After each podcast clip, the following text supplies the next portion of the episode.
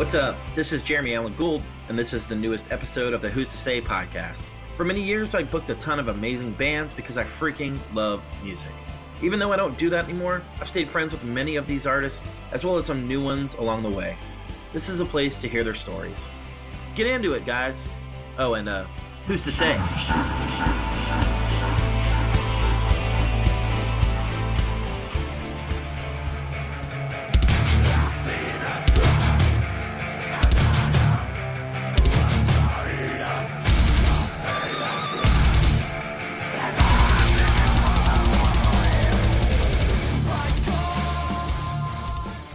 Hey, it's Jeremy Alan Gould with the Who's to Say podcast.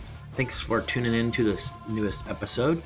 Um, today we welcome uh, Jon Parker from the band Nodes of Ranvier. Uh, you might know Nodes of Ranvier from the label Facedown Records as well as Victory Records.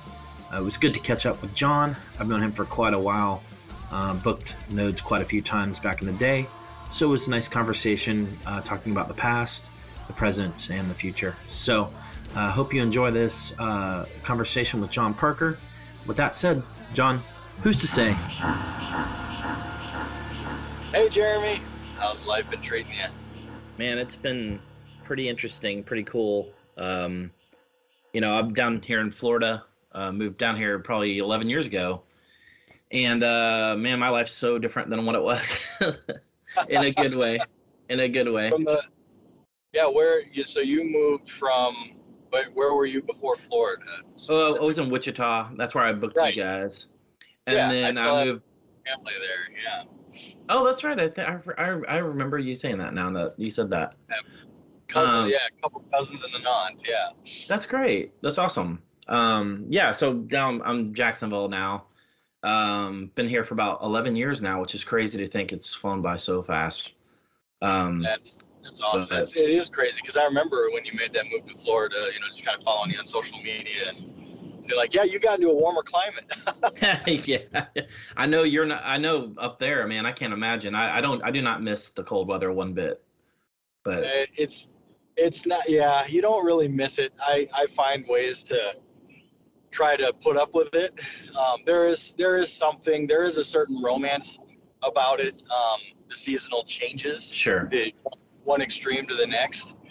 But uh, yeah, it sure does wreak havoc as you get older. On the, I don't know, like it, I've lived here my whole life, and I every winter I still feel like I'm not quite used to this. yeah, yeah, that that first brisk morning, I'm sure it uh, when it w- hits you in the face. It um, does. so I was trying to think back. Um, kind of when we first met. I, I know I was obviously was booking shows in Wichita, but it was like I want to say the tour that you guys came was with Reflux, I believe. Um, and yeah, I, I, know there was an agony scene one where we played at a skate park. Oh, that's right. Reflux, yeah. Um, and I think the agony scene one was also with uh, Becoming the Archetype. Oh yeah, that makes sense. Those, guys have been active again, which is always I love. Yes, and their new record is unbelievable. It's so good. Check it out. Yeah. Yeah, I need to have them on here. Um, yeah. Guys Sure. I was trying to think that um, I, I, that's kind of uh, that reflux show. It kind of stands out in my mind because that wound up being kind of a who's who of, you know, with the guys from Reflux like Ash, you know, Onan Sumerian and um, yes, Tosin with Animals as leaders, and uh, I think Evan was in like Animosity after that, and then I wound up, you know, meeting you guys, which I I was a big fan of anyway. Um, and then Terry your bass player wound up being he co-proed with me on a ton of, of shows, and so okay, yeah, yep, yeah. Terry that was, was very active in the booking agency out of Lawrence, Kansas. Yeah, yeah. So him and I, we would we would uh, co-pro on a lot of shows. He got me a lot hooked up with a lot of stuff. So we worked together for four years, probably. Sure. Uh, so that that is such a monumental night for me. I, as, as bizarre as it sounds, it's just kind of one of those changing of the guards for me um, in my life, which was really cool. That's awesome. That's yeah. So that would have been the first time. Maybe, well, if if not the first time in Wichita, definitely the first like awesome show. oh, absolutely. That was, that was always the struggle. Is like working with promoters that like you know if they had if you if you had a promoter that maybe didn't value your show that week, you get put on the wayside. And a lot of promoters over, you know, just were overworked because maybe they were the only promoter in the in the area. But for whatever reason, like you could tell, you know, when, when you could tell shows that were promoted by people that cared about the bands or just cared about the scene where they lived, and that was definitely apparent with your show. So we, yeah, we always, man, it made such a huge difference. Just when you go into a place and um, you can tell that there's a community there, and even if the kids aren't necessarily stoked on your band, they're at least stoked on the show, and it everybody wins. So That's that awesome. Huge, yeah. That's good to hear. I, have uh, always kind of prided myself in that in a weird way. Um, you know, I just always looked at it from the perspective that, you know, I wanted to provide kids the the oppor- the show what shows meant to me when I was a kid, like something that just blew my mind. And so, like for yeah, me, yeah, I, it's all about. Yeah, I took it as an honor, really, honestly, more than anything. Um, but uh, can I ask you on the side on a side note uh, with the like how often would promoters not be into it? I mean, like that's just bizarre to me in my mind. I mean, I'm I'm turning 39 next week, and uh, when I was in Nodes, I was much younger, and it, I still see it today. I mean, it's like why why are these people even involved in booking shows? Like, what why is this show happening? Is this a question you find yourself yeah. asking sometimes when you show up to a place, and like what who's whose ego is being uh, increased? But anyways, it's um, yeah it, the the, the the promoter is was was a make or break thing. And then there were you know back then there were street teams, you know, yep. who, who you talk about street teams now. It's such a foreign idea. I mean, with you know, it was basically like I don't know, it was like maybe a maybe a microcosm of what became the influencers or whatever. Yeah, it, it's it's very interesting to think how vastly different it is. And and you know to touch on the point earlier about giving something to the scene that you uh, received early on, you know, some, something to, to hand off because you appreciated it so much or whatever, like, man, that's you, you remember like your friends who brought you to that first show or whoever exposed you to, to music early on in your life. And yeah, like if you have a passion for it that way, yeah, you're going to be a very effective promoter. And, and that's, yeah, that, that does make all the difference. Cause it's it, even like having kids now and, exp- and, and exposing them to music that I appreciated, you know, back then it's like, or move, you know, whatever kind of media it is. It's like such a, I don't know, man. Like you get a little butt hurt when they don't appreciate, you know, those younger whippersnappers. I don't know. It's, every once in a while, you see you see a glimpse of like they get it. Like, oh, yeah. I see. I see how this began. Like maybe this band influenced this band that I like now, and um, it's so awesome to see kind of that, you know, that little bit of hand me down um, um, interest spark in a young person. So I mean, even if they're not young, any person, anyone, if you can expose them to uh, the music scene and, and get them to kind of appreciate something like you did, that's like a bond that you can never break. Absolutely. That's awesome. That's really cool. Um, let's let's go back a little bit. Um, just tell me kind of how you. I, I, know I've heard a podcast with you before on this, but I just kind of want to uh, go back over what what brought you into the the whole music world. Oh man, um, it was for me growing up uh, Sioux Falls, South Dakota. I was exposed. My my my dad uh, enjoyed music.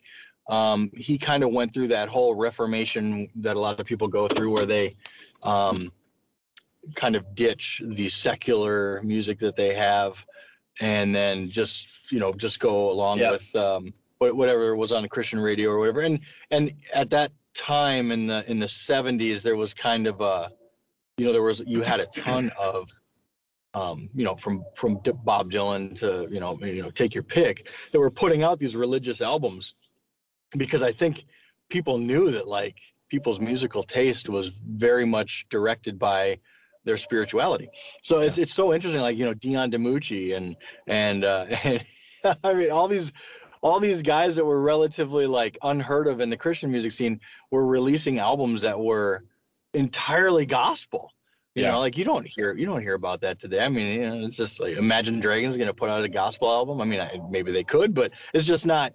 It, it, doesn't seem feasible anymore. So yeah, yeah. Um, so my dad had his, you know, had some records off on the side that were, you know, his old collection, but then it was mostly what I was exposed to was you know, Russ Taff, Steven Curtis Chapman, uh, Michael W. Smith, Taff. Amy Grant. Yeah, I mean, uh, Russ Taff. I mean, the dude's voice, like I know uh, Charlie Charlie Peacock, who's Yeah. now doing you know a lot of production stuff, and they they had a lot. Um, Steve Taylor, like that guy. Love Steve Taylor. I don't care. I don't care who you are, Steve Taylor. Like, go back and listen to some of that stuff. Like, he was. He's a you can never. You can't really. Yeah. Yeah. You can't. I mean, Jesus is for losers. Like, Yeah. how controversial that must have been. you Yeah. know, like Dude. it's yeah. So you know, there was a little Petra, a little Stryper. That stuff was a little heavier. Like, I didn't get a lot of edgy stuff from from uh, from my father, but um, yeah, my parents had an appreciation for music. My mom um, did some traveling. She she she actually in college was a part of a vocal group called Gentle Praise. Um, I didn't get any. I didn't get any vocal talent from my mother, but I think I got maybe some uh, an ear for music, you know, for, uh, Yeah. uh, through through her. And then it was just, you know, it just became music fandom. So when I was old enough to go to the the Christian bookstore, and I remember in Sioux Falls, the Christian bookstore had. I remember that band Rackets and Drapes. yes, I saw them with Living Sacrifice and Klank. Yeah, yeah, yeah, exactly. Yeah, Klank, Klank's so good. Oh my gosh. Oh, I know. Anyways, um, so I remember going to the to the, the Christian bookstore. I've learned that there were records, uh, not records, CDs, albums behind the desk that they couldn't put out on. And when Yeah. I learned about that, it was like, It's at the oh peep my show. gosh, there's- there's a whole new world. It's like, yeah, it's like the, it's like the adult section. The adult at section. at the video store. For teenagers. there's no, there's no, there's no curtains or peeping. Yeah, it's. Sucks. so so once I once I discovered that, you know, and then Tooth and Nail Records and stuff like that, it was um, for me kind of my my own interests. I remember buying the first uh, Five Iron Frenzy album and the first uh, maybe it was the second MXPX album. Then I bought the first one. Getting exposed to that stuff, you know, kind of the punk rock, ska type stuff, and then for me moving into heavier stuff probably in seventh or eighth grade that first um, full length uh, Zao Splinter Shards of Birth of Separation that Shawn Jonas was on. That I like. I remember knowing that there was something like it was innate to like this is this is the type of stuff. I, me- I remember the sound reminded me of what I thought Kiss would sound like when I saw a picture Yep. of Kiss for the first time. I In my- totally get it. my in my young brain and then i was like wow th- this this is this is really different territory and i kept revisiting it and i remember like the percussion like just jesse smith's drum stylings and Yeah. use of the china cymbal really really just hit the nail on the head for me and then it became you know and it was snapcase and Yeah. then i got into you know i mean obviously Zao's you know catalog uh, that- that came and um a living sacrifice and i mean it goes somebody asked me to do like a top 10 album thing uh, a couple years ago and that from everything from slick shoes to dillinger escape plan like that is one of the hardest things to pick That 10 is. out That is So- insanely but, hard.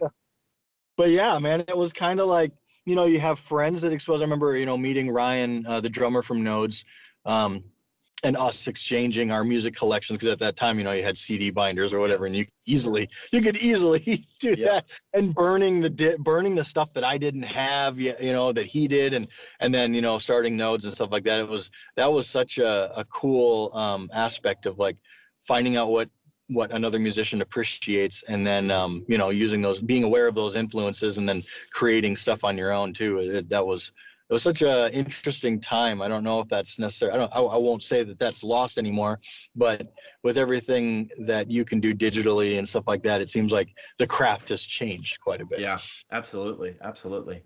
Um, I remember actually a, a side note on that Zao record, uh, not the Splinter, but the um, Where Blood and Fire Blood when and it came Fire. Yeah Um, I remember, uh, I think it was Alternative Press. I could be wrong. I just used to get magazines like Punk Planet and all that stuff, and usually Christian bands they would hate on. But I think Alternative Press one time, and I, w- I was a fan of Zao before this. Like I saw them before, actually before Splinter with their previous singer Eric.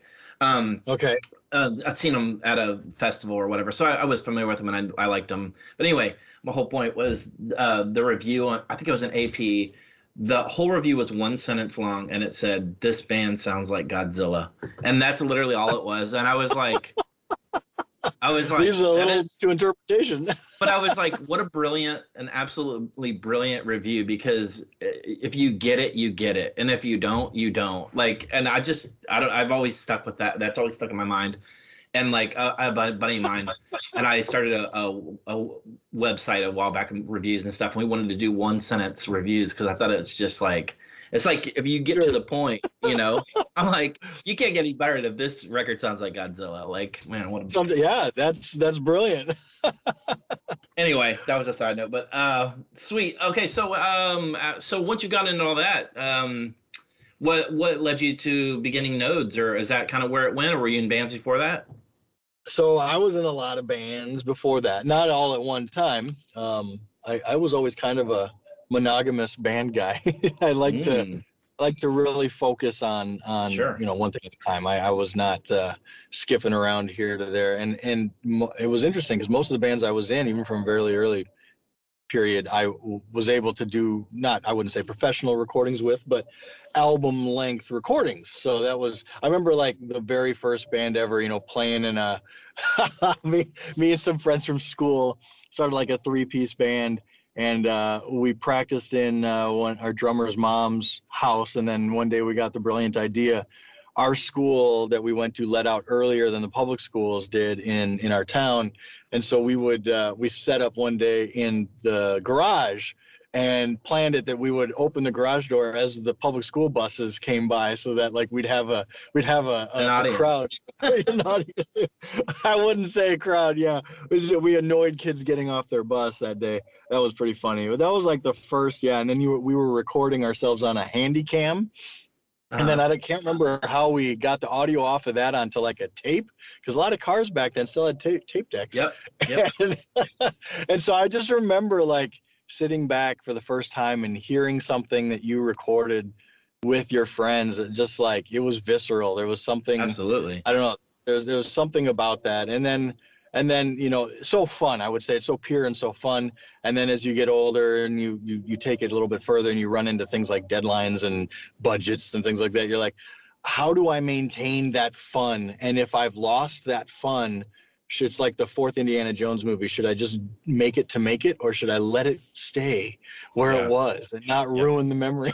so that's yeah. that's the challenge, and I and I think too that that plays into why I've always like focused on one project at a time is, um, because I don't think that I don't think that my uh, my energies can be best uh, used if I if I displace them in, in multiple directions. But yeah, um, it was it was just playing in bands and then starting to uh, realized the value in um, playing with people that were better than you. I got mm-hmm. I got a lot of I got a lot of um, good pointers and uh, just learned a ton from not only going to shows and watching people who were better than me, but also playing with people who you know not just not just um, better with the with the instrument, but like the songwriting approaches and trying to draw from as much as you can and where I grew up in Sioux Falls, we had so we're basically just think we're right be, between Minneapolis and Omaha, Nebraska, Minneapolis, Minnesota, Omaha, Nebraska, and um, we would catch a lot of tours. Uh, we just you know we're in a we're in a healthy spot, and especially in the winter, if something would get canceled, we have pop up shows. Somebody yeah. might break break down in the area, and then we had we had a lot of promoters that were good at doing last minute stuff or adding bands to shows, and just the exposure we had to the how eclectic shows were back then too. I remember I remember seeing Cool Hand Luke play with uh gosh dang I can't remember but I remember only liking Cool Hand Luke. I'd never actually heard them before. I'd heard of them but I'd never yeah. Uh, heard them recorded or in a live setting. And they played with a bunch of bands that weren't anything like them. And, and then I made sure next time I was at Cornerstone I caught all their shows and it, it was just it was awesome. So we had um we had a scene that was i mean you could do a show in a garage A 100 kids would show up no questions asked regardless of the season and uh, everyone would sell merch. Everyone would win. It was it was great. The the community, the scene was very connected, and uh, so it was easy to want to get into that if you had some musical abilities, you know, to want to start a band because everything surrounding it was so awesome. We had Sioux City is an hour to the south, so you could play, you know, the VFW Hall in Sioux City was really a popular place to play. It's actually where I met Kyle Beneke, who was on the last Nodes record, and he was in uh, System Failure. Um, he was playing with System Failure when I first met him, and so there were the Omaha kids would come up to Sioux City, the Sioux Falls kids would come down to Sioux City, and uh, you, you it, it, just grew from there. Um, it was so cool to you know Fargo as well. I remember doing a short tour with Boy Wonder and going up and playing Minot, North Dakota, and Fargo, and so there was just a lot of there's so much activity, and a lot of it converged on Sioux Falls. We had a venue called the Pomp Room, and it was a, a popular enough place, a big enough place that uh, Aerosmith played a secret show at, at, this place. Yeah, like just like out out of the blue one time they played a played a, a set out here. Now it's a parking ramp, but it was a great venue. I saw everyone from Real Big Fish to um, I mean, yeah, Real Big Fish, Less Than Jake came through. Link 80 before the singer died. Um, oh, geez, so many good bands came through there. It was it was absolutely crazy. So that was like right as I was up and coming. So the place closed down when I was old enough to actually, you know, maybe would have been able to play there. But uh, Sioux Falls, we were just lucky. Um, had such a such a burgeoning scene and, and a very active scene. And then the older the older crowd, um, you know, they they would support I, I mean, when Nodes got started and we started making a name for ourselves, you know, we got some support from from the older guys, you know, people who came before us, and we we tried to pay our respects, and so that was cool. The scene was just wonderful, and yeah. so it was. It was there was a lot of motivation to, to sort of and a lot of people did start bands and, and even if they didn't go nationally just playing regionally they did really well for themselves so it, it was cool to see that that's awesome um what uh what when you guys started what why'd you go to the direction you went? Is that kind of were you just all metalheads, or was it like, hey, this is what we no, not, relate yeah. to? well, so how it's how Node started, um, we were just off the heels of a band that had broken up called uh, Edict of Milan, and um, that was kind of that was more of like a screamo project. Um, there's a gentleman in Sioux Falls who owns a record store now called Total Drag. His name is Dan Nissen. It's awesome record store. Check it out if you're ever in the area. Um, he uh, he was in a band also called Exam. Uh, they were known as Examination of the, but then everybody started calling them Exam. They got big because Converge wore uh, one of the Converge guys wore one of their shirts in the, one of the Jane Doe videos they did. Mm. Um, but they were they were well respected anyway. So Dan went off to that band, but Dan and I played together in Edict of Milan, and so we had the the heavy music was definitely like we wanted. You know, we we knew we wanted to play in aggressive bands and whatever, and my thing was like I wanted to go more more more metal, and so um, Thomas, our first singer, and myself, um, we I don't know. Thomas was just he was in his first year in college at University of Sioux Falls, and he met Ryan uh, early on in that first year and found out that Ryan was a drummer. I think he was a I think he might have been in jazz band or something in high school and had a drum kit. And our first practice was just Ryan myself and Thomas in the band room at USF making fools of ourselves because you know nobody would take it. it was our first practice. And it was like what are we even doing? We didn't have material. We were just kind of like plugging things in and um, so that was it was a very awkward start. And then after that we moved when the band started when we started to solidify some material moved it into my parents basement. And uh, our practice space was so cramped because at the time we had auxiliary percussion. So we had two drummers bass player two guitar players and a singer. Ooh. And the newspaper, the newspaper, our, our local newspaper, the Argus Leader came by and they wanted to do an article on us for an upcoming show or something.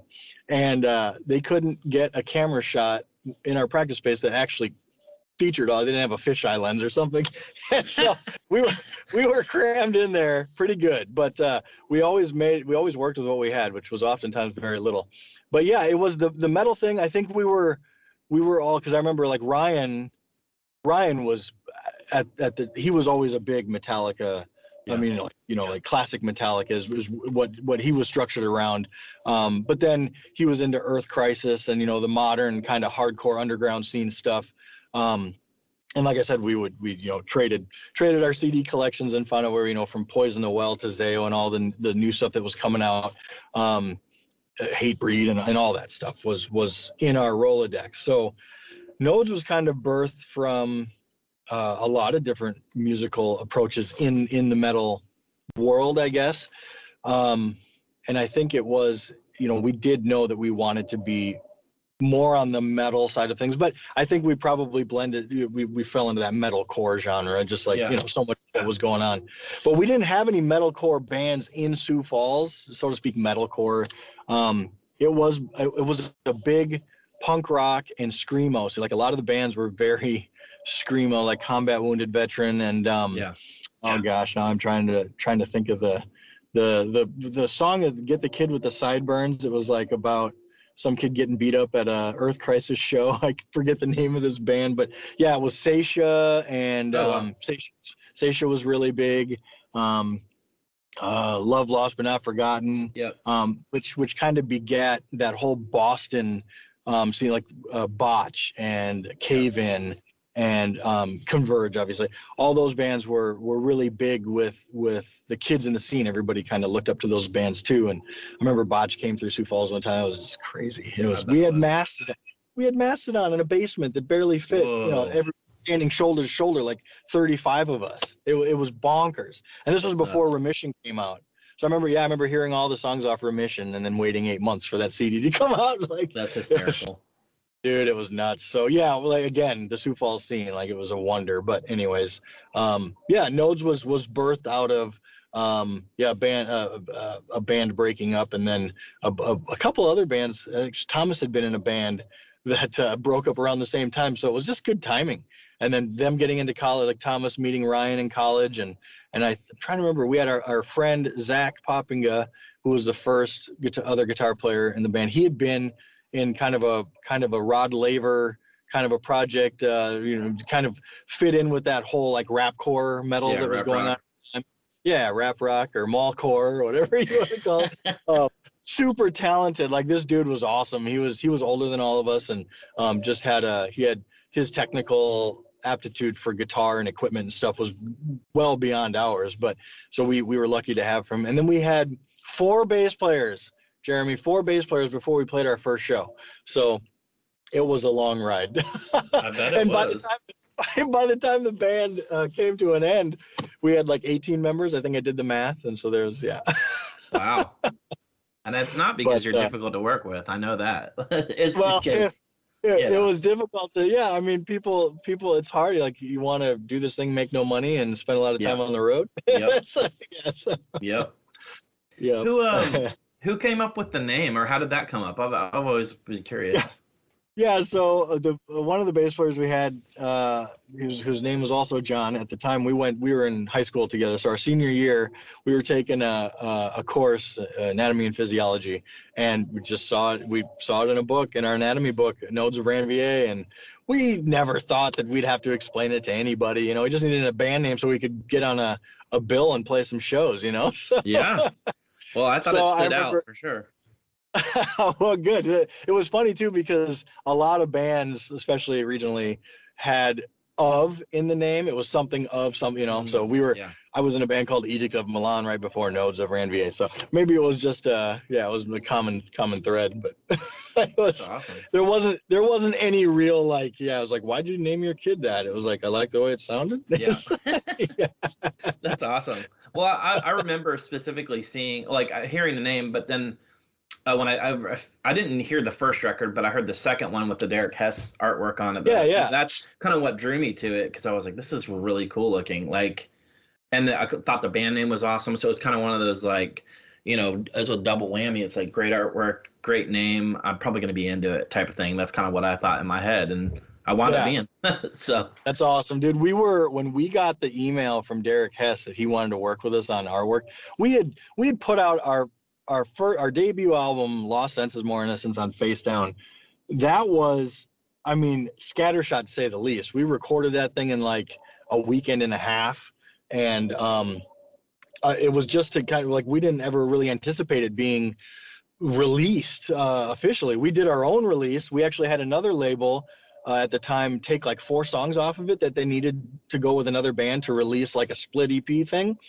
And so Facedown was nice enough, even though that stuff had already occurred, they still wanted it. And I think we removed a, a, a, uh, ambient noise track, and then that became Lost Senses More Innocence. That- All those songs were recorded in the same sessions, but it was definitely not something we ever foresaw a label like Facedown actually putting out. So Yeah.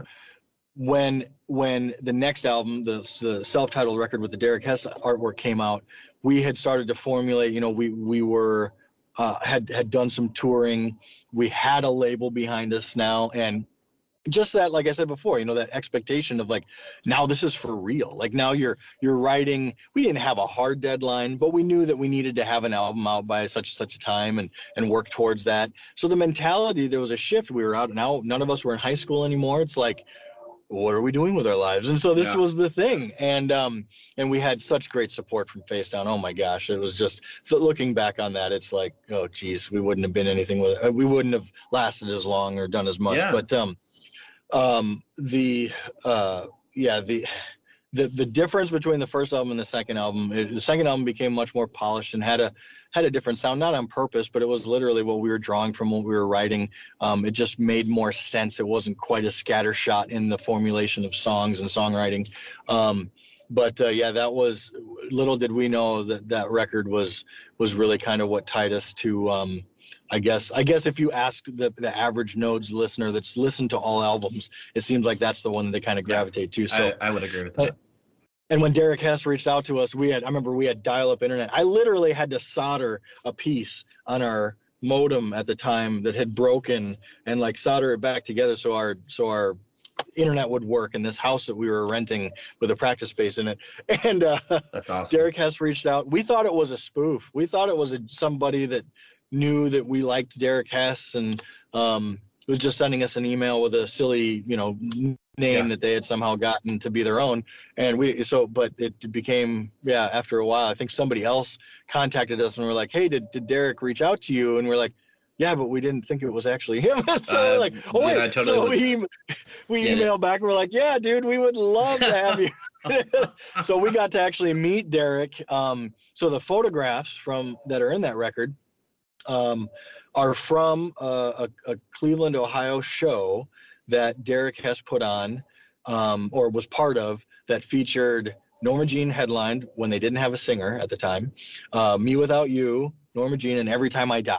And we were like the second or third band on the on the lineup.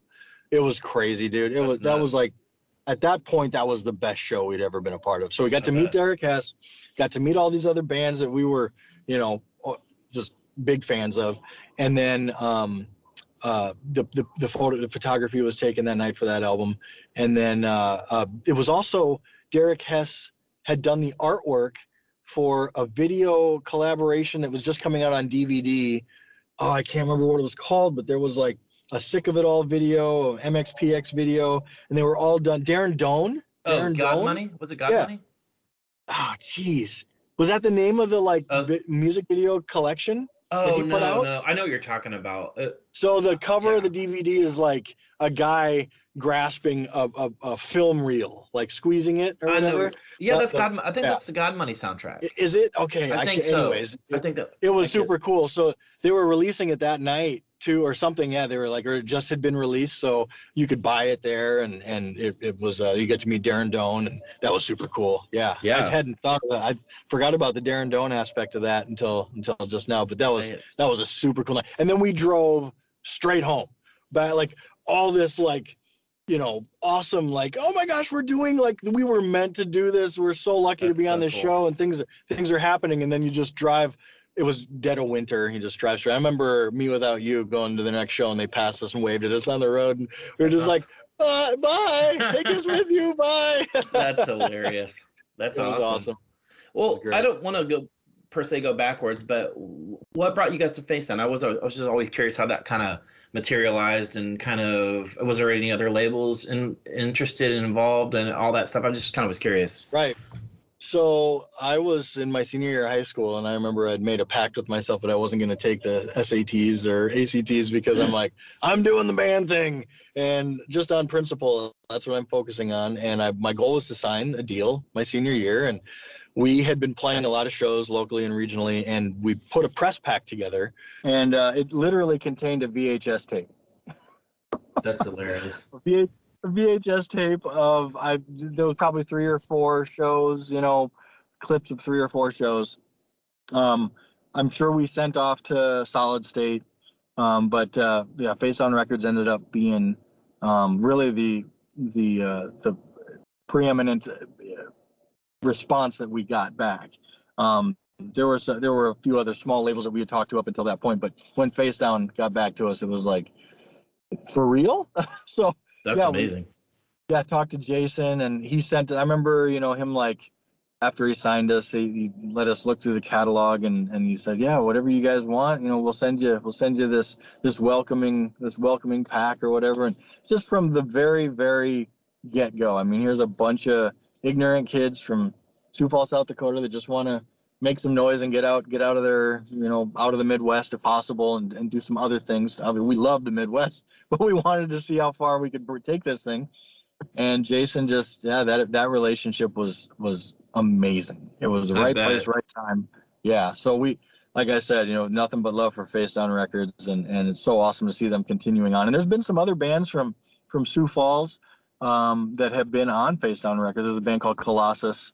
Oh and, yeah. uh, so yeah, it was super awesome. Just it's just great to see that that continuing because it's I mean, call it a legacy, call it whatever you want. Like that that stuff, especially looking past over the last two and a half, three years and what's gone on in the world, like what matters more than people's connection with with other people's creativity and music Absolutely. and it's just yeah it's it's so and you really do come back and realize how important it is when you're sitting at your place alone not being able to go to work or Yep. you know live life as you would you know normally like to but um so Yeah. yeah kudos to them and i know jason and virginia are living it up uh, now and they it's well deserved and That's awesome. beautiful family out there and and it's it's yeah we stay connected um you know every once in a while we hear from them and it's it's always it's always a good thing That's awesome. I, I, um, my, do you, did you ever tour with the band uh, in due time? Yes, very Okay. briefly. I think Because they're they were on, Yeah. they were on uh the what was it? What's the subsidiary? strike subs- first. Yeah, Strike First. So Cole and Chase, they go to my church. I'm, I'm really good friends with Okay, them. Cole's one of my best friends. Um, and we were talking about nodes, and he's like, I think we toured with them once or whatever. But anyway, my whole point was he. They said the same stuff about Facedown. That they they've always just been like it was like a godsend, no matter what. Like in terms of like relationships and friendships, and you know, kind of those type of people that like it betters your life. And you know that that's all they've ever said. So it's just Yeah, it's really it's really it's i would love to meet jason at some point i think that'd be really cool um oh, But- yeah. He, he, he's he's one of those people that you can get along with very easily. Yeah. Yeah yeah that's so cool very very very awesome A lot of integrity wrapped up in in their operation, and they've done so much good for someone. Just just the scene in general, but yeah, their love for for people and uh and and music is is pretty much unmatched. We had we had an opportunity to be on uh, you know some uh, deal with other labels and contracts and stuff like that and uh, it, it never would yeah we, we wouldn't have lasted without the, the Facedown being being kind of our foundational start to things yeah um, what your questions yesterday, uh, when I was kind of glancing through them, it made me think. It also reminded me when we were um, going towards the fourth record, and uh, knowing that we, you know, our contract was up with with Facedown, and um, trying to figure out what the future held. We were talking to uh, Abacus. And- oh wow yeah, we had a great uh, lawyer that we actually got in touch through. It was because uh, he also lived in Lawrence, Kansas. He was an entertainment lawyer. He knew Terry really well. Yeah. And so we were working with him. His name was Chip. Super cool dude. Guy was guy was awesome. Helped us out so much. And don't don't ever go into legal contracts on anything blind. So he was a, a huge tool for us. But um, the the Abacus uh, uh, contract was sent to us while um, the main guy over there, I think I can't remember if his name was Ray or something. I don't know. I remember Ray at Abacus, but anyways, um, they were they were super cool. But uh, the contract they sent to us uh, had he was in Japan or something, and so he wasn't able to proofread it. He had somebody else like ghost write it and send it. But it actually had I can't remember the band. It was actually a contract for another band. that's hysterical we ended up getting it. So while they were making corrections, uh, then Victory Records came in and Chip said, I remember, and a lawyer saying this is like, he's like, when I read this contract, I, I fell off my chair. I was like, whoa.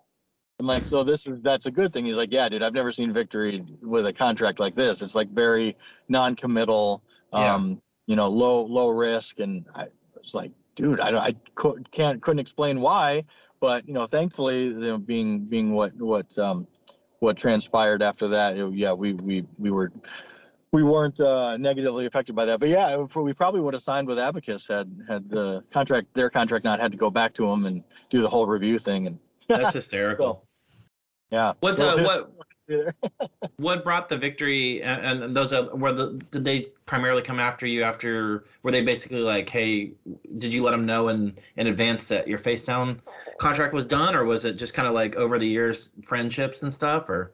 You know, I, th- I think there was yeah there was like an, uh, enough knowledge of of us in the scene or whatever, and they the, the, the Victory was known for you know snatching up you know ba- bands in that metal core genre or whatever, and so we felt um we we felt uh, like we were you know um get, yeah get- getting recognized for for having been active and working as hard as we. I mean, we were on the road six months of the year for like five years and and a little bit more than that. It's just uh the average in that five years time span. But, yeah um, yeah. So you know, we'd we'd been out and about, and and and then we we went from you know it, it was an interesting change from a label that we were very very connected with, uh, interconnected with not only the people that ran it, but the people that worked in it. You know, worked in Yeah. the mail room. You know, and we would go out there and. You'd meet these people and they'd hop in the van with you and go to the next three shows and you develop these relationships with people uh, just that were on staff at Facedown. And with Victory, it was, you know, you kind of, you hope that that was the case there, but we never even got to meet anybody over there. We, we tried. I know we played through, we played through Chicago. They had an in-house booking agent that ended up like booking three quarters of a tour for us. And then one day the guy got canned and nobody told us. And then we found out the hard way and then we tried to fill in the holes on this tour. And oh it was just it, it was kind of like the perfect storm of releasing this fourth album and it should have been you know it should have been a climactic event but it ended up being kind of like a whoa like what just happened? Like kind of kind of bomb went off and we were still trying to at the time when we signed with victory we and they knew it was full disclosure we didn't have a vocalist. So our first promo picture was just four guys before kyle had actually joined the band. We were running we were doing tryouts but yeah we told them we're like right now we're vocalist less. So we, we were worried that that was gonna that that was gonna affect our ability to actually you know work work with victory but anyways. Yeah yeah. Up uh, being fine that way. And and we, we were really proud of that that last album. It was sonically a lot different than everything else we'd ever done but it was kind of emblematic of the band up until that point. We were um we were working with new people on every record and and uh ryan it was the first album that ryan and i hadn't written together um you know uh, uh, or worked on together. There was obviously we had nick thomas from spill canvas was on the second record and he he helped us write a lot of that record. Um so uh, with with Ryan not not being there and working with a new percussionist, it was there was a lot of newness. So then the new record label and all this stuff, it was it was a whirlwind, but it was also a, a really cool creative time. And I look back at it as it was a tumultuous time, but it was also exciting and probably everything it should have been when you're in a metal band from South Yeah. Dakota. yeah yeah that actually brings me to my next question or questions um what's your favorite song and favorite record that you did as, with nodes like just Whew. Um, geez, that's there. So, uh, to play the the music that I like to play the most is probably off of uh, self-titled. Um, I I realize that as I get older, my dexterity is because I haven't the the bands that I'm playing in now they're they're they're more power metal um, than than speed uh, oriented. But we still play a lot of fast stuff. But um, trying to play songs off that last album now, it's like I need to I need to spend more time sitting down with that stuff. so when we do reunion stuff, we end up playing a lot of things off of the um, the, the two middle records, so the self-titled and the years to come. years to come And, uh, those two records really hold the stuff that that yeah was um, like you remember where you were when you were right, like what you were thinking about, what you were what was going on in your life when you kind of constructed that material. So yeah, definitely. Uh, and as far as a favorite song, "Don't Blink" is obviously i was that that, that was a big one because I remember Facedown when they got our press pack. Um, in Sioux Falls, it was always a big thing. The crowd would would would you know clap along with stuff. There were always parts of songs that instead of you know I don't know what different different music scenes kind of did different things. But Jason told us when he saw that press pack video, he hadn't seen so many people clapping at the same time, like clapping in unison along with the music. It was just a simple thing, right? And we took it for granted because we thought that was normal everywhere but the Don't Blink song kind of had a, a lot of opportunities for that. So that was one that was um, a lot of fun because you know not only did, did did we love the song but also the crowd participation aspect of it and it's to this day it's just one of those songs that you know you start playing it and people get into it it's it Yeah. was- I'd, I'd have to I'd have to say that Don't Blink is probably that song. yeah, I listened to that yesterday. Actually, I, that's such an incredible song. I like. I don't know. There's something about it that just uh, it, and it's just uh, it's. I love how it's all over the place, but it just like once it kicks in, it's just I don't know. It's just one of the like you said. It's just one of those that you just either you you gravitate to it immediately. It's just Yeah. We, It's I. I tried to think about too, like if we were to do some more material, which we've we've bantered the idea around, but um, it it that that energy and that approach to writing, I just I don't know, man. It's hard to know if it would just be forced anymore or Yeah. um, it, it's it's it's really hard to even mentally capture that time, you know, in a bottle, so to speak, and like you- you'd want to, you you know, you always want to progress as a musician and in your creativity, but it's like, I don't know if if anything we do now would really be nodes, you know. Yeah. So it's like, no, I understand. I get it. Plus, your your your tastes have changed, and you're not Oh, a yeah. you know a 20 year old kid anymore with you know lofty ambitions of being you know Metallica Junior. You know, it's like exactly, exactly. you yeah, know. It's- it's changed. Yep, yep. um so uh i want to kind of talk about some of the shows that you guys did the tours and stuff um what can you name me some of the, the most memorable one i guess tours that you had or Yeah. um opportunities that you going got to play with you know bands that you to- lo- looked up to sorry Oh no, no, absolutely. We like we got to play locally one time with Zao when when Dan wasn't in the band, so it would have been like what era was that? Like before, yeah, Corey, exactly. Yeah, we saw them play in Omaha with Corey, and then they came through Sioux Falls on a subsequent tour, and we got to play with. So that was a dream come true. That was actually still while I was in high school. Um, but the tours that that really stood out were like um, uh, when when we met, um, yeah, the guys in Reflux and Tosin. Oh my gosh, like playing with Tosin every night is like, why am I I, even here? the dude was playing a loop pedal, a boomerang pedal through two half stack rigs, and he was writing or he was recording his own rhythm track and then doing leads over it every night. Like it was, it was amazing. That dude was that dude was a machine. I mean, he's still a machine, but anyways, um, that that we did ended up doing a tour with um that German band Caliban. Caliban yeah i remember Yeah, Caliban, and then and then uh, Reflux again. And I remember Caliban like they had I can't remember how it worked, but they didn't have to lug a trailer around. They just had a minivan. So every day on the road to the next show, at some point, Caliban would just go flying by us in this Chrysler, and we were like, you know, because they, they didn't have as much weight to tell Yep. the rest. So that's it was so much fun. Oh my gosh, the Caliban tour was was awesome. That was a lot of fun. what's the biggest tour that you guys did was that you say that one or? That Agony Scene tour. Might have oh been that yeah tour or the or the when we co-headlined we did kind of co-headline tour with um Sinai Beach. There was a lot of good shows on those tour. yeah Gosh, there was there was also after self-titled came out, we did a headlining tour with a band called Arms Bend Back. I like Oh, that. I've I heard had, that name, I had yeah. heard it, but I think they were on Trustkill or something. So there was a lot of you know um, um, good press around that tour. We we also, gosh, at one time the last tour we did, I remember the last tour we did was so rough. We had to come home early from it, and I remember watching commercials for it on MTV2, and I'm sitting in sitting at home like, yeah, couldn't finish that tour. That it was, it was the promotion of the thing is just something happened, but that yeah, I'm trying to remember who was all on that that last tour. It was East Coast. It was winter. Um, it was a rough. That was that was a rough go. what, but what year was that that would have been 2007.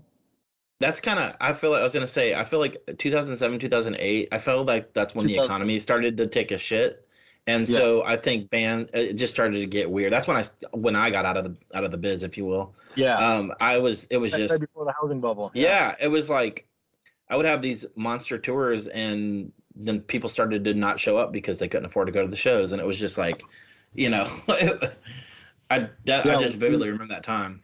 yeah we were we we yeah that that that took its toll. And and it was you know it was problematic because we were we had some new people in the band that this was their first tour. And it was on, you know, it was supporting this victory release record, and we were just finding out, like, yeah, it was kind of like the perfect storm of everything coming crashing at the same time, and um, you know, we every no, there wasn't an accident involved or anything like that. So you know, thank thank God there wasn't any, you know, bodily harm has played Yeah. a factor in any of this, but um, it was just yeah, it was nobody. The, the shows were very very sparse and the, the writing was kind of on the wall. there were some external stressors, um, you know, relative to the, the some of the new people that had come into the band, and we just didn't want we didn't want anybody to to um, what's the word? Well, you know, you kind of want it. you got to know when to hold them, know when to fold them. Yep. That's a, so true. So true. yeah, yeah. So So, um, when did uh? So I I guess that was a precursor to the end. I, I would assume, and that was kind of maybe the writing on the wall. Um, Yeah. is that kind of what? I guess what did you guys just decide to call it quits and then, you know, get a get a real job per se, or is that kind of what led to that? Yeah, um, I decided to go to college. Um, I decided that I was gonna, I was going to do the college thing, and um, I just wanted to, you know, uh, try to, try to focus on on something that would be a little more advantageous to um, a, a future in. Uh, I actually went to school for criminal justice. I basically just wanted to get a bachelor's degree in something that interested me, and then I'm not using my degree specific to what I'm what I'm doing now. Uh, but uh, it, it was nice to have the, the education under my belt. But um, it's uh, yeah, that that ended up being, and I and I was still able to be involved in music, but I wasn't on the road. So uh, yeah, once once the band got put to bed, we played our last show. Um, it was uh, 2000, was it New Year's Eve, 2007 or 2008? It would have been New Year's Eve. So the beginning, we literally played into 2008, and that was the uh, that was the last, uh, at least for that period that was the final note show and uh yeah it was kind of it was it was a it was an awesome last show but man it was bittersweet you know? It was putting a lot a lot of blood sweat and tears to bed all at once and it, and it happened relatively fast especially when we kind of thought we were on this trajectory of you know now we're on victory records and we've got we've got a lot of what we thought we had a lot of momentum and and then uh yeah then that then the the economy stuff you know it did did what it did and um, some of us, I know our, our other guitar player, Jake, at the time moved out to Colorado. And so, yeah, it just kind of dispersed and eh, on good terms, you know, people, people Yeah. were, obviously it's, it sucked for what it was, but yeah, we were, everybody is still friends. And Ryan and I now are, are still, um, uh, you know, the Nodes drummer and I, were, we've been working on projects now ever since Nodes broke up. And it's been, uh, I actually live just down the street from him. I remodeled the house and moved That's into awesome. it. So we're neighbors again. And, um, yeah, it's, it's pretty cool. Sioux, Sioux Falls is a, has proven to be a very good place. And that's something I learned through touring was the place that I called home was pretty special getting out there and seeing, Cool. I love, I love, you know, places in Colorado and California and stuff. But when it came to like, where do I want to live and start a family and into my adulthood and, um, the Sioux Falls had a, had a, a, a much, um, greater charm having seen what else was out there in, in the U.S. So That's cool. glad I had that experience. Yeah. Please tell uh, Ryan I said hello. It's been a while since I I've talked to him as well. Like, Um, so uh, you mentioned doing show. So is that what brought March in Arms ab- about? Is, is that kind of Yeah. we had we had started ryan always had a concept for um doing a band. Um he, wa- he was inspired a lot by an, an iced earth. I think it was a double album iced earth did at one time um about you know famous battles and war history. Yeah. and so this was before sabaton was around and stuff. And so ryan kind of had a collection of ideas and he had he had briefly mentioned it to me one time while he was in in nodes. And so um, we had had a band that we started together called Mar- uh, Old Ironside, and Ryan was still playing drums. And uh, we did that for a couple of years, and uh, we had a vocalist that made an exit from the band. And as we were kind of looking at what do we want to do going forward, um, I was like, well, you know, Ryan, you you know, you've had this idea, like, why don't we put it to to use now? And uh, so he's he transitioned from um, drums to guitar and singing. So we actually have three guitars three guitarists, so it's a little bit of three part harmony ability here and there. And um, we uh, it's a it's a power metal, yeah, it's basically a, a power metal band, March in Arms, and uh, we're we've we put out uh, two albums. We put out an album during COVID, which was you know what it was, but uh, the Europeans seem to like it quite a bit. Hey, we're not they we're- love power metal yeah we re- we self-released it and then we got signed to a label called RFL Records, which is probably not something that most anybody has ever heard of, but they just kind of helped us with the they're they're they're genuinely good dudes that are just fans of music and they awesome. they kind of they kind of pushed it a little further than than we would have uh, been able to on our own. So yeah, we uh we've we've stayed active and we still play show live shows and get a kick out of that and um it's uh it's been good. It was it was especially good during COVID to you know kind of still have that creative outlet. Outlet. It's done, Yeah. done me a lot of good um over the years. You know, just not not ever really putting music to bed has been great because I know you know any anybody who's been a musician like when you're left to your own devices. I mean, some people are really good at you know learning all of the the the stuff about studio production and stuff like that. I'm I'm just I need other people to play with. Like I, I notice when I'm playing by myself, I might come up with a riff, but when it comes to actually putting things together, I, I get so much more inspired when there's like a song idea, and in that process, that's when the stuff it's just stuff that comes out of that process off the cuff. You know, you could have a, a riff. I have riffs that I wrote uh, back when I was in nodes that I've never utilized, but then something will come up. There's an inspiration that comes out of that creative process when you're in the same room with people and something's being created right there in front of you. Um, that's when you know, I, I don't know, at least for me, that's where I shine. So it's yeah, it's it's it's now more because it's more concept. Ryan will bring um, more formulated song ideas. So there's there's less of that back and forth. Like Nodes was just like, all right, we got this riff. Okay, this song sounds good so far. What's the next riff? We're just keep playing until something works. But with March Marching Arms, it's much more formulaic, like um, just the song structure and stuff. And and all the songs have a um, you know a, a, a military history aspect to it. Um, um, so that's kind of cool. It's it's it's allowed us to make some interesting music videos. Um, there's That's awesome. on YouTube that we've been able to do um, with some friends that, that are good with video production. And so, yeah, it's been it's been a lot of fun. It's still it's not easy, but it's still a lot of fun. And it's like that that creative process that you just never really want to let go of, and and having that outlet with friends is uh, where yeah, Sioux Falls isn't necessarily a ha, full of a lot of musicians that have that mindset.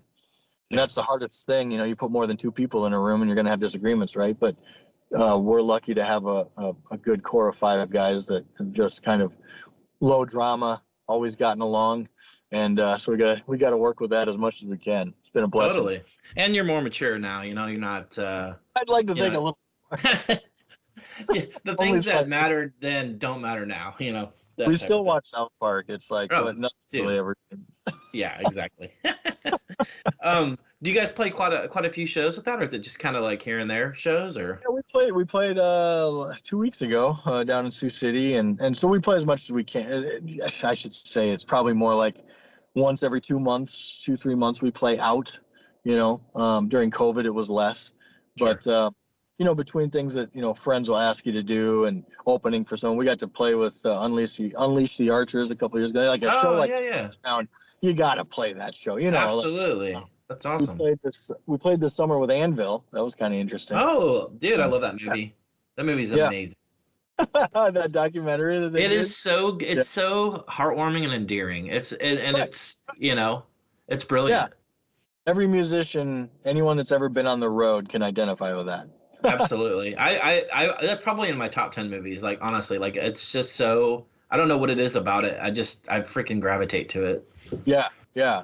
And you, you to go back, I just thought about you were asking about like the tours that were the biggest. We got asked to do a little leg with Integrity, uh, which oh wow.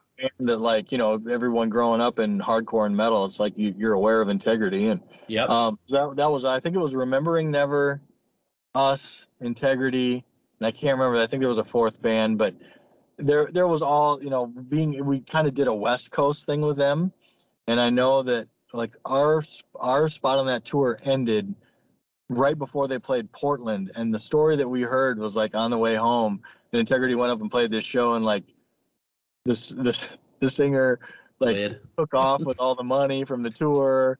And um and they got beat up by the sharps and then it was just like oh my oh. goodness. just one day away from all this excitement but there were a lot of good shows on especially in southern california with integrity like that was that was that was interesting um kind of a world that we we'd only ever heard of and now getting exposed to playing with these bands that were a band that was a pioneer in in, in you know yeah how old were we when that band first started out? So yeah, it was just crazy to like find yourself in that spot where you're touring with integrity. Like it's that's bizarre but awesome. Never saw that know? coming. Yep. Yep. so um did did Nodes just play a, reunion recently or I thought I saw yeah. something. So we did we did the first reunion show we ever did was in 2017 uh, for Facedown Fest's 20 year anniversary. Oh yeah, yeah. Jason put together an awesome show at the Glass House, and a bunch of us got got together and and uh, and, and, flew out there and played. It was yeah, that was a that was so much fun.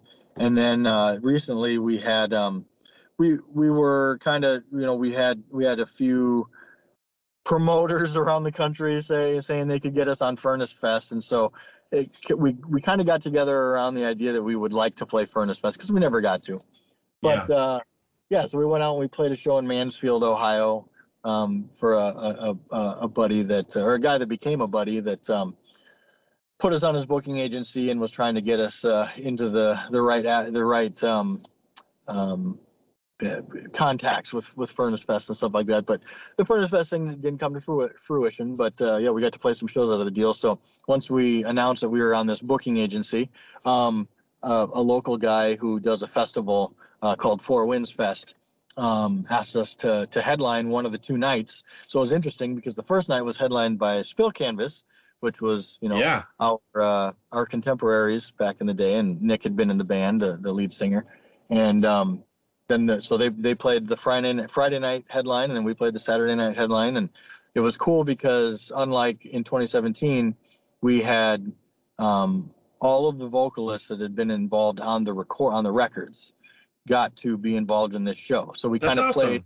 yeah, we played an era like our set was like, you know, from the early era to the the last era. And so um, we had uh, Thomas, Nick, and Kyle were all involved in in uh, the, the vocal um, the, they, they all got on the mic that night. So that was that was really fun. It was an outdoor show, you know, the first Four Winds Fest since COVID.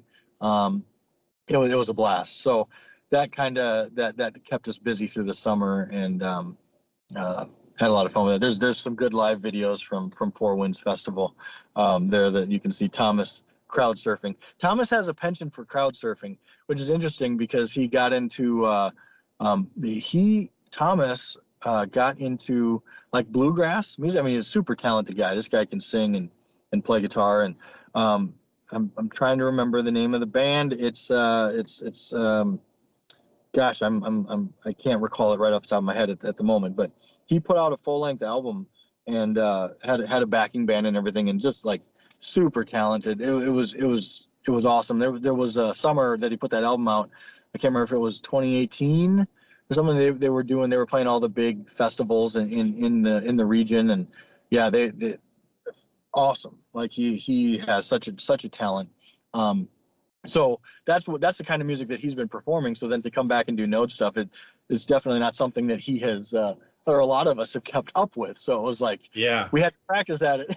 so, that's awesome. But, but, he's still a showman. He still got out there and killed it. So and then Nick Murphy um, from the, yeah. the years um era, he uh, he got out there and killed it. He's um he he had been in a band called Tennessee Murder Club after Nodes. And uh, I don't know if he's still involved in music right now, um, but yeah, it was great to see them because he had a younger brother who was in the band um, and, and had a, a very tragic yes, accident as a linesman. And yeah. so he was there. Both his younger brothers are twins, and the one that played bass for us, Brady, on the yeah. uh, self-titled album, or sorry, on the he was on the final album. Um, Brady played bass and did the sung vocals on that album and uh, so we got to see all of them and i hadn't seen them for years and years and so that was that was probably honestly for me more so than playing the show was seeing these guys who who i had not had contact with for so long that you know you had written music with and toured with in the past that was really the the coolest part of the night for me. So it was it was emotional all around and, and we had a good time and I, I, I think we put on a good show but we worked we worked all summer to get to get there so. That's awesome. That sounds really cool actually. I i think that's uh I, it'd, it'd be cool to see i mean it's it's i just have fond memories of the past and kind of you know the shows and it's like it's cool that you know an opportunity still exists for you guys to get back together and be able to enjoy yeah. each, other, each other's company i think that's really cool that's really, yeah, I just remember finally like of of just booking you guys in general, and it, oh, it was always a blast. It was awesome. So Yeah, we enjoyed. I think we stayed with you too. I think Um, so. I believe so.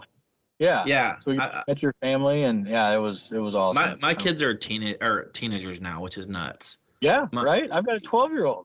I Yeah. dude, it's Dude, that's bonkers. I know it is bonkers. It's like, oh my gosh. I know. I- I'm. And it's weird because I'm only 44, but it's like, I do not feel 44. Oh, dude, that's. Oh, and before I forget, I just came to mind. Burlap Wolf King is Thomas's Thomas Hench's um, uh, bl- uh, bluegrass project that that is Sweet. I'm gonna check it check out. Yeah, he pressed some vinyl and stuff. The artwork and everything. The whole production was was fantastic. That's Yeah. awesome. Yeah, Sweet, really dude. Awesome. So, real quick before we uh, close out, just tell me what you've been up to lately. Uh, I know you said March in Arms and what, whatnot, but how what are you doing uh, work wise and family wise Yeah. and all that? I sell. I, I get to. I get to bump shoulders with manufacturing companies in in my area. Um, I, uh, I I work for a family-owned company. We basically it's it's called B&F Fastener Supply. So I run around and make sure uh, I try to build relationships. I'm I'm in sales, so I try to build relationships with people who are in manufacturing. And uh, we, you know, everybody who's got like a production line, they need to have hardware on site. They have to have parts to put into their widgets.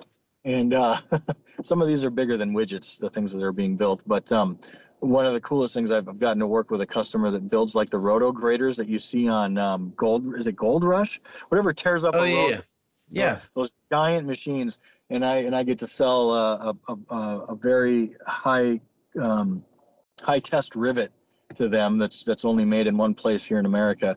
And uh, so there's obviously supply chain issues that have come into pl- come into effect. So try to help people schedule out their production when the world goes goes crazy uh, like it has.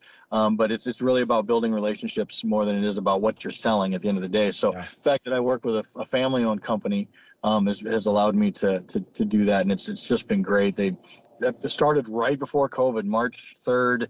2020 or whatever, we had literally gone and played a March in Arms played a, sh- a showcase in Vegas uh, to try to get on Walking Festival, and uh. Flying back, flying out and flying back was when you started to hear like the world's going to be changing here. You knew that something was on the precipice. And uh, yeah, after we played that show, that was one of the last shows. We played at the House of Blues and Bush. Yeah, we, we actually had a bottle of wine that Gavin Rossdale had written on. I love Uh, that. they played the night before. Yeah, it was it was kind of interesting. Again, how did I get here? And um, but uh, that we found out when we left uh, when we left our hotel room at Circus Circus, we found out that uh, there weren't any shows anymore after the one we had played. So that was that was crazy.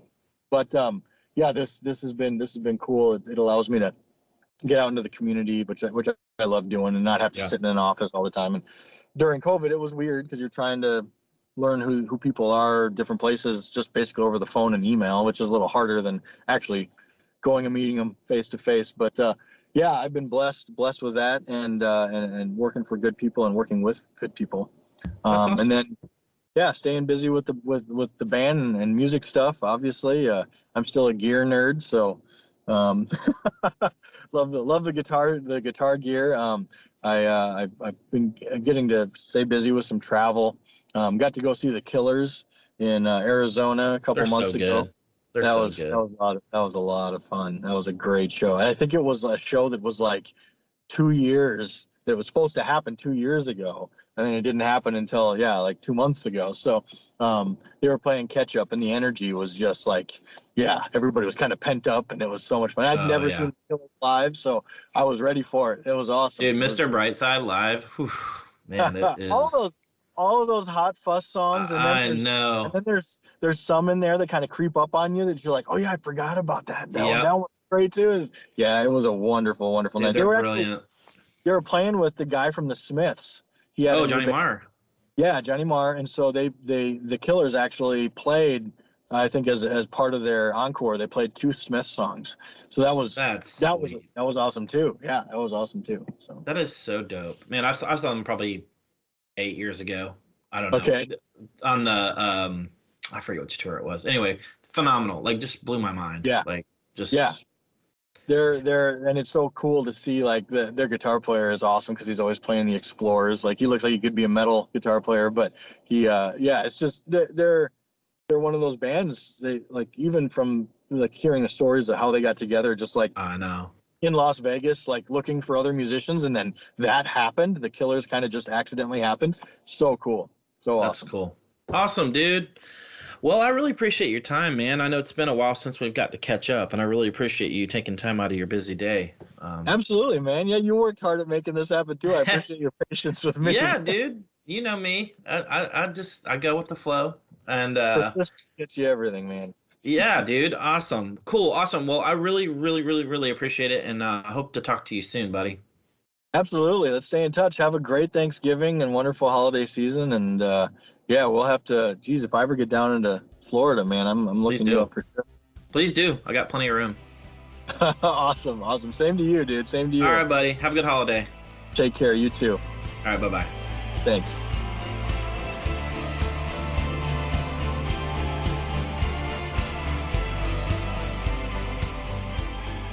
Hey guys, it's Jeremy Alan Gould with the Who's to Say podcast. Thanks for tuning in to this latest episode uh, with Jon Parker from the band Nodes of Ranvier. It was a good conversation uh, about the past, um, kind of how he began his um, venture into music and uh, what he's doing now. So it was a really cool opportunity to catch up. And um, Jon's an amazing musician, amazing dude, and I really hope you enjoyed this uh, conversation. So, looking forward to who we have coming up in the future. So, stay tuned. And uh, with that said, guys, who's to say?